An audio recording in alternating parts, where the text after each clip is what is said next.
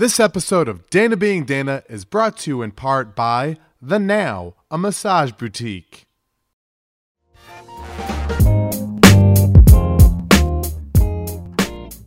Hello, and welcome to Dana Being Dana. I'm Dana Michelle, and I'm thrilled you're with us. My show is about all different aspects of the human connection, things that bring us together, and living life intentionally. Compassion is defined as concern and acknowledgement for the sufferings or misfortune of others. Now, we were told as kids to never judge a book by its cover, but how often do we really do that? Instead, how often do we judge people on the chapter we just happened to walk in on?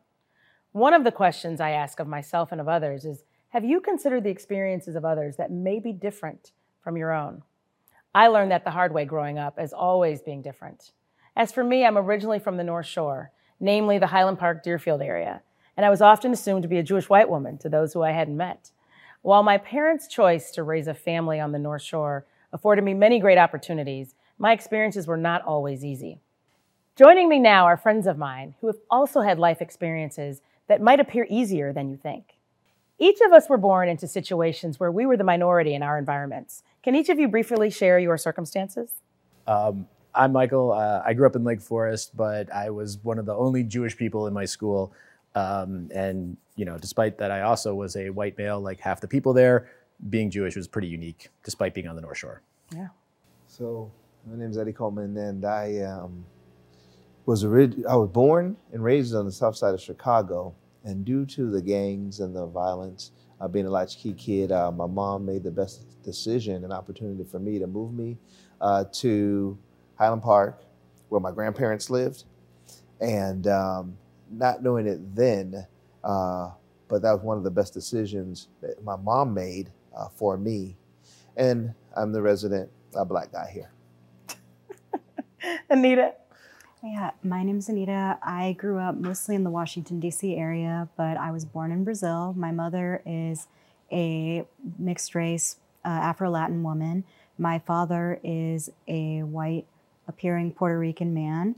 And so I grew up all over the place. I lived in Kansas, Panama, and California before we moved to the DC area when I was nine. I also spent time in New York and with my family in other countries. So I guess I really started feeling like a minority when I was nine and in a school in the US for the first time in the DC area. But uh, overseas and on military bases, I always felt very comfortable because those were really integrated environments where people came from a number of different class backgrounds. So it was, it was quite an adjustment. Yeah. Trevor? I'm Trevor Sheehan. I actually grew up in this town in Naperville, so I've been here most of my life. I went away for college, but I've been here for the most part. Uh, went to school at Neuqua, so very large school. Yeah. Uh, there was over 5,000 kids, so you kind of just tried to fit in where you could and make friends. And I played sports, um, and we both, uh, my brother and I, uh, we grew up here and we went our separate ways, but we're both uh, feeling that minority because we're gay and not straight. Yeah. Fear of the unknown or differences often leads people to make assumptions. What are some of the assumptions that people have made about you? I mean, come on, everyone knows. it's, it's everything you could imagine. You know, the the most obvious one was I remember when I was in college, and you know, I I blend in pretty well, so Right. people don't know. But I had a landlord. Uh, we were trying to get a lease on an apartment, and the landlord was explaining some clause in the lease, and her explanation was that it's so people don't Jew me down on the rent. Like that's just something people say. Right. And I remember I was like, like I had never even heard that, um, but obviously knew what she meant. And uh, you know, the the whole like cheapness trope. It's just you got a lot of that growing up. Yeah, yeah, I'm sure.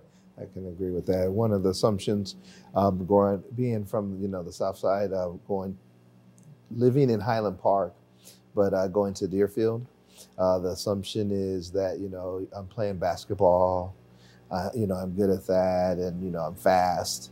Um, now, although those did give me opportunities uh, to take advantage of because of the fact I was probably average in speed uh, growing up on the south side and moving to the north side, that uh, it did put me above the crust of the other people. So that's an opportunity.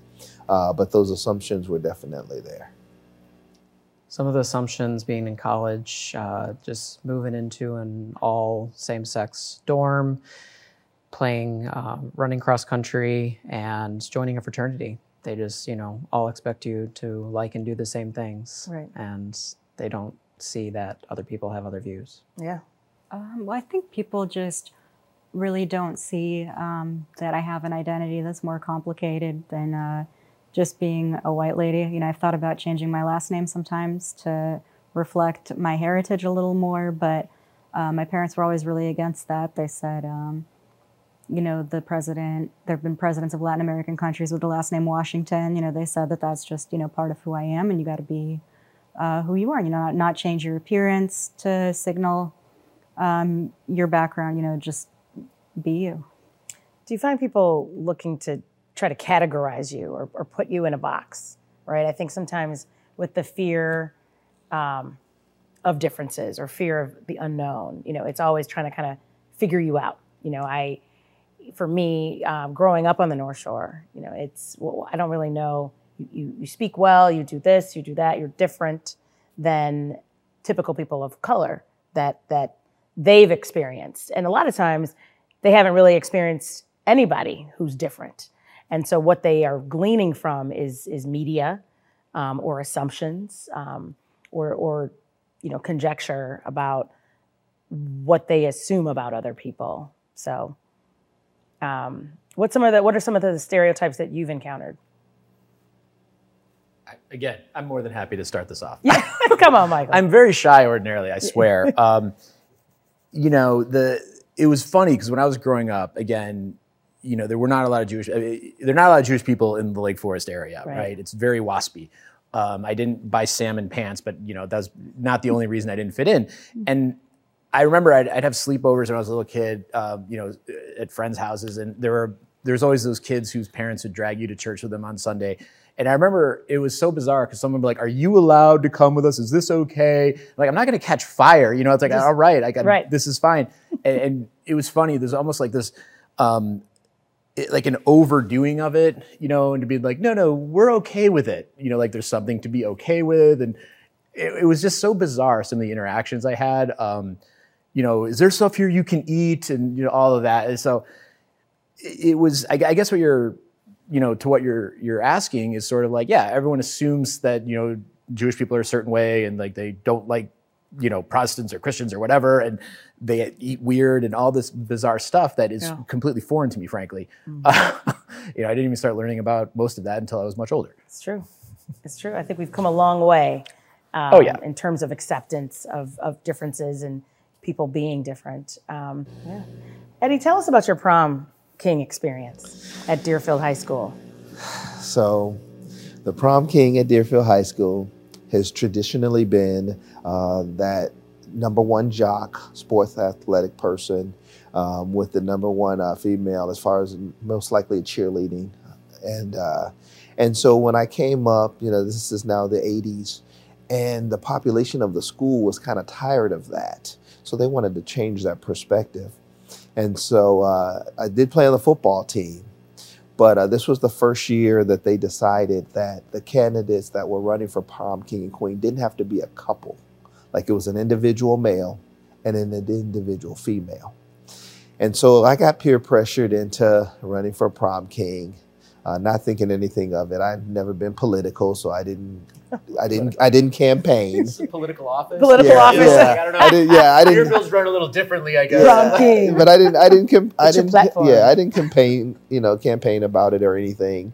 So as as it went along, I, you know, I did hear that I was getting some votes and everything. But when the event came up for the actual prom event, uh, I'm at the party.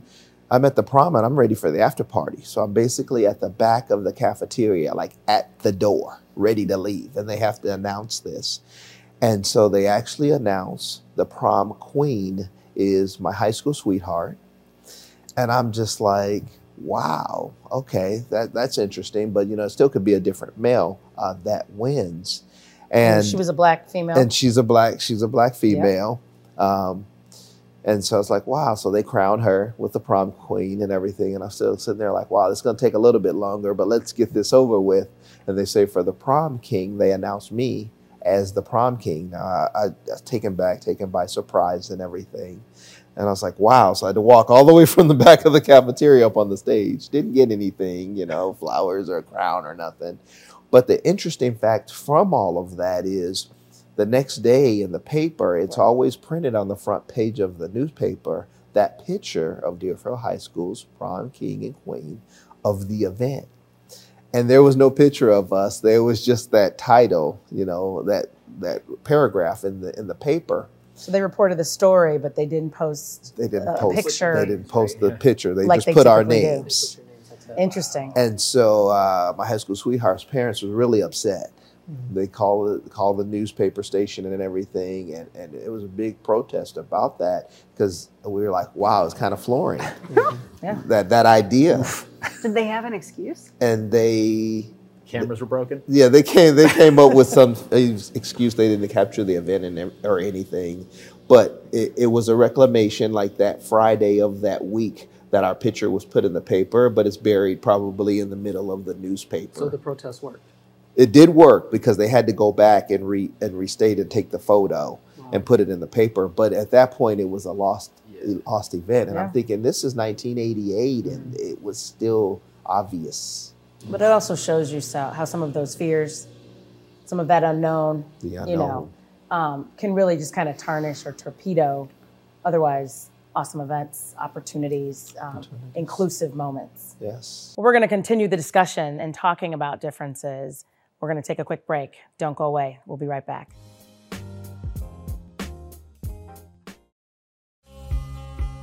We all have a story to share, stories others can relate to, whether moments of sorrow or of hope and inspiration, whether a story of struggle or a moment of victory.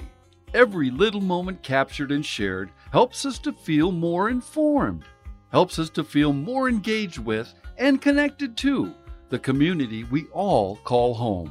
Every little moment captured and shared adds up to something greater. For us, that something is the collective story of Naperville, a city rich in its volunteer spirit, its diversity, its traditions and celebrations, and so much more.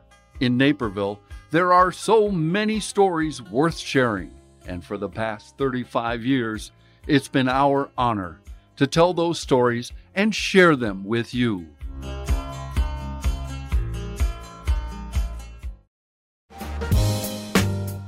This episode of Dana Being Dana is brought to you in part by The Now, a massage boutique.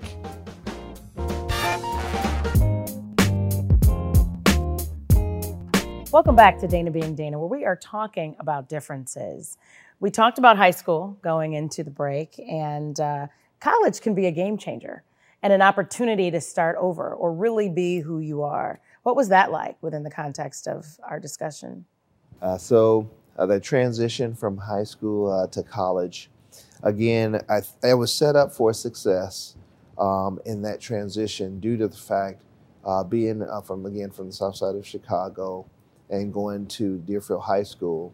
I think the opportunities that it afforded me with culture, with the culture, and based everything on uh, what I went through the, that transition, and I transitioned to Arizona State, with the population is a lot more, but in the culture aspect of it, it was still the same.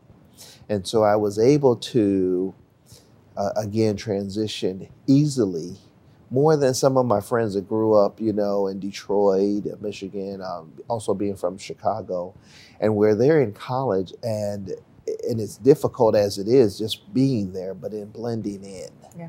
And I think that gave me a leg up from my experiences that what I went through and what I came through uh, being there, and I actually excelled in that environment uh, versus them. And unfortunately, some of them, you know, not finishing and, and having to go home just because they couldn't associate or blend in in that environment.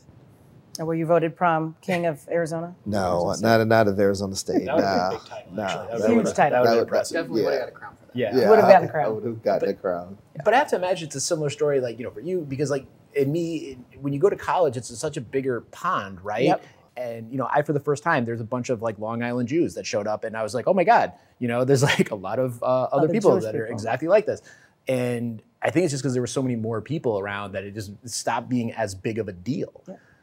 College can really be a breath of fresh air. Um, I coming from the North Shore, I went to a historically black college, Spelman College, uh, where I was one of instead of being the only black female, I was one of 250 um, black black women or 500 women, and it was an incredible experience. It, it, can be very affirming and, and empowering to just find that there are other people. Two things: one, more people who look like you, um, or more people who are just more accepting of you. Um, being in, in a homogenous environment or suburbia in many ways um, has so many benefits, um, but it can also be um, very limiting in terms of mindset and even sometimes even opportunities. Um, so so college can be a great thing. What about you two? College was amazing. I went to Western Illinois University, and I would do it all over again. I Yeah. mean, then it was thriving. There were so many, uh, and uh, the enrollment was so high. You know, now it's not as much, but I mean, I got to meet so many good people there. I got to find people that were more like me. Um, I got to do more things, feel more alive, kind of box out a little bit. So it just felt like a whole new beginning for myself. So my college was very different from my high school. I went to a pretty small high school. There were about, um, well, it's small now, probably not when you went, but um, I went to high school with about 400 people per class. And so I really knew everybody. And then I went to a commuter school in Portland, Oregon. It was a big urban campus at Portland State University. And it was very different. And it was kind of, um, you didn't really get to know people because it was a lot of, uh, you know, part-time students. So they're just, you know, that wasn't really, um, my experience, you know, my experience wasn't of having, you know, my social life or professional life revolve around college. So um, I worked part time for most of my degree program, had a lot of different experiences. Um, and I guess that was where I started to see myself as a person of color. Like in high school, I had always been told, you know, that I was a white person. You know, I think um, you asked earlier about assumptions people make, and I think a lot of people do assume that people from Latin America look a certain way. Um, I guess especially in places where there's been a lot of immigration from a certain country, you know, people expect there to be a certain look. So I think um, on the East Coast, people didn't really think that I was Latin, and um, I certainly never talked about, uh, you know, my my racial background because um, I actually went to a selective high school where you had to take an admissions test, and they had had to make some changes following some affirmative action lawsuits um, before I was admitted. So by the time I got there, they had tried to tweak the process a few different ways, and there just weren't that many diverse um, Latin or Black students in my class. So when people found out that I was Latin, they would think that I had somehow tried to game the system and getting in there or played the race card. So it was something, you know, that I didn't really embrace in high school. And um, growing up in the DC area, which is very cosmopolitan, a lot like Chicago, you know, um, where people, where there's like a range of how people look, you know, you don't experience day to day racism in the same way. But when I moved to Oregon, which has like a long history of, um, I guess, you know, what I would call structural racism, you know, actually pushing, uh, like bulldozing black neighborhoods through urban renewal, you know, when I got into that environment, like there was a lot less diversity in the like people that you saw there. So I do think that people knew that I was a person of color, and I think you know part of that.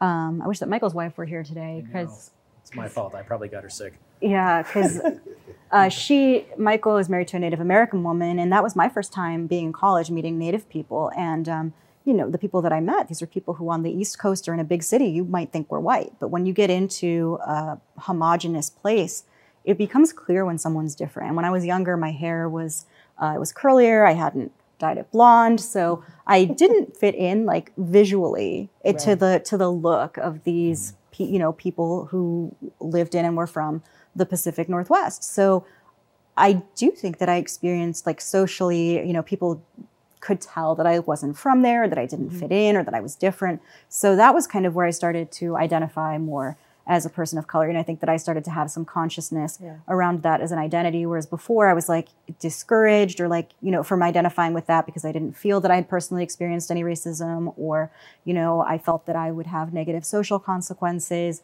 for being seen as like race faking or, you know, playing up, you know, my Latin background where it didn't really exist, even though it did. You know, I grew up speaking Portuguese uh, with my parents and um, my family. So, you know, I learned Spanish and English at the same time in school, but use Spanish a lot more in my day to day life. So, I want to talk about um, the adult experience because we've talked about high school, we've talked about college.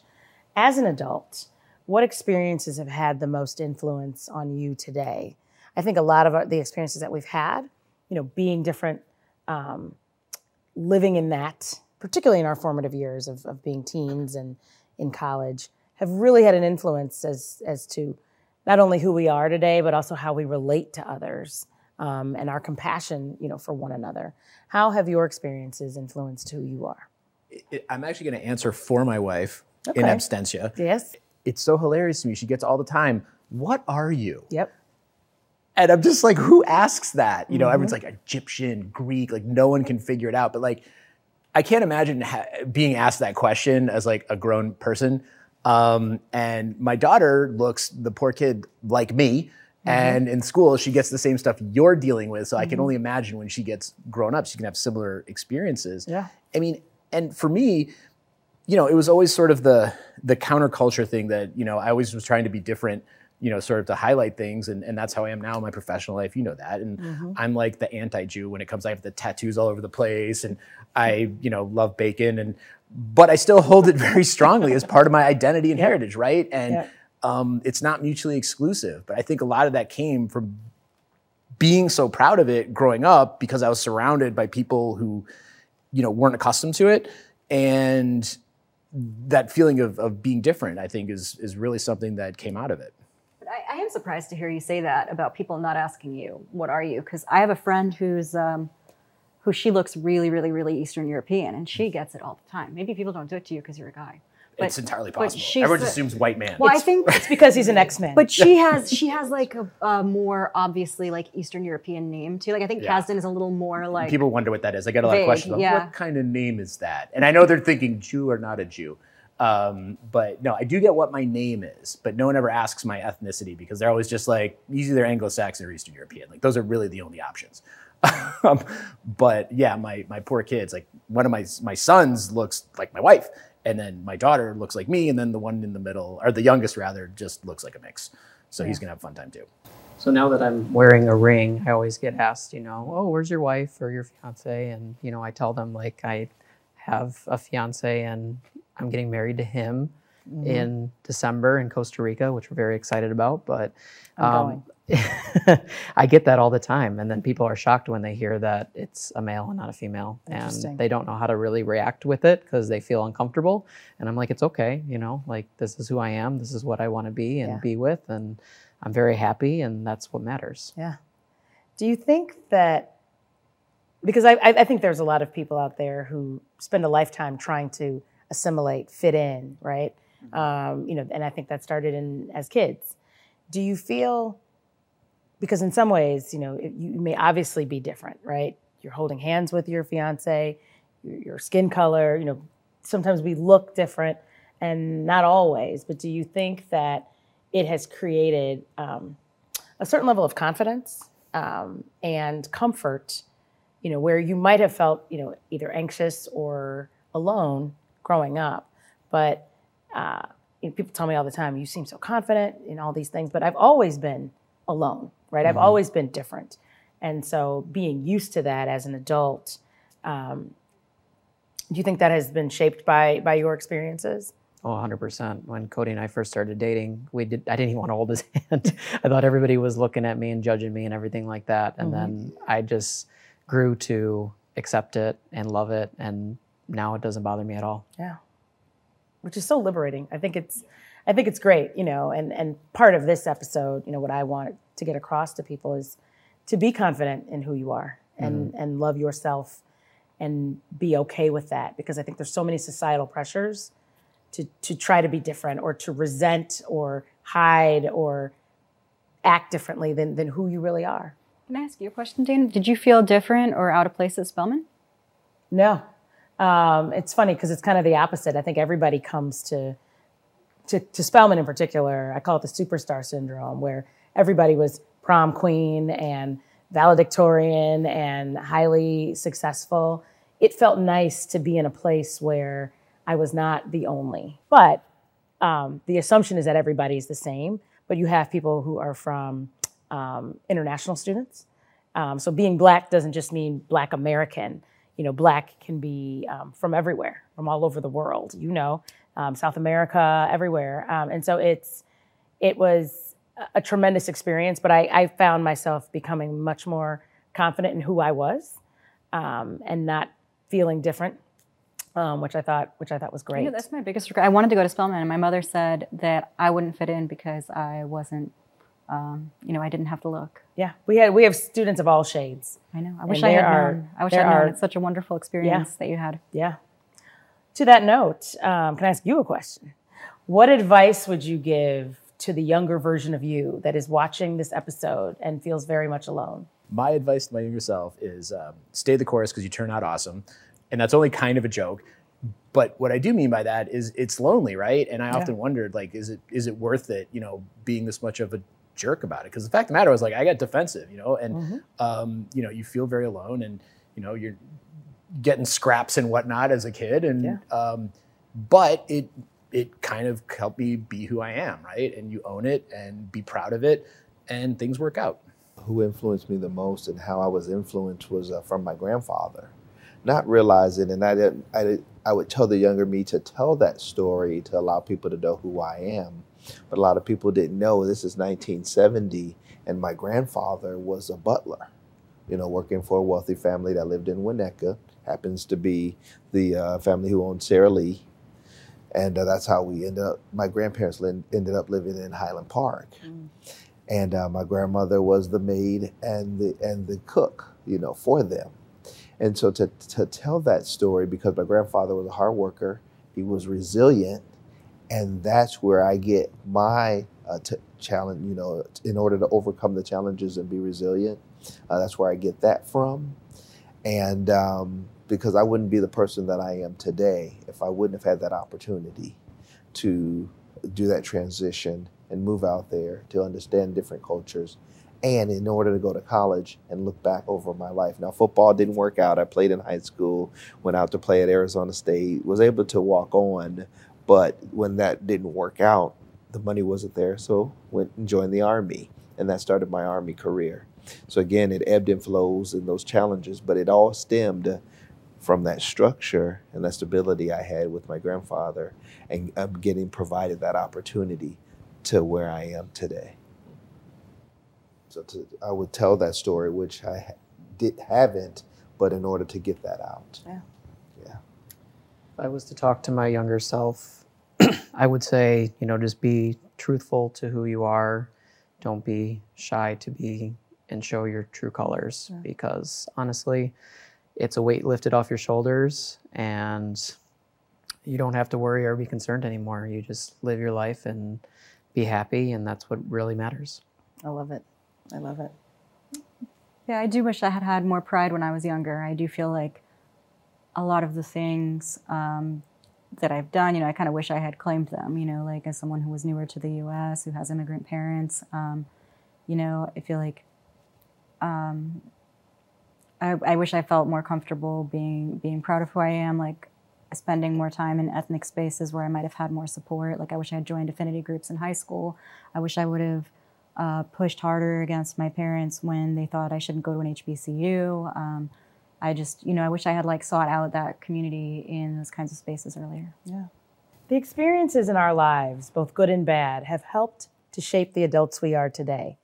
When it comes to others, it is important to know that everything is not always what it seems, or more importantly, what you assume it to be.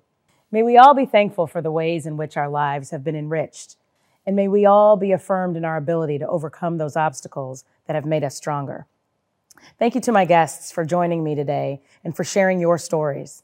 Special thanks to the Now Massage Naperville for the work you do in our community to promote self care and self love. Hopefully, you've been entertained, if not encouraged or inspired. I do not promise to be an expert, nor do I have all the answers. I'm just Dana being Dana. See you next time.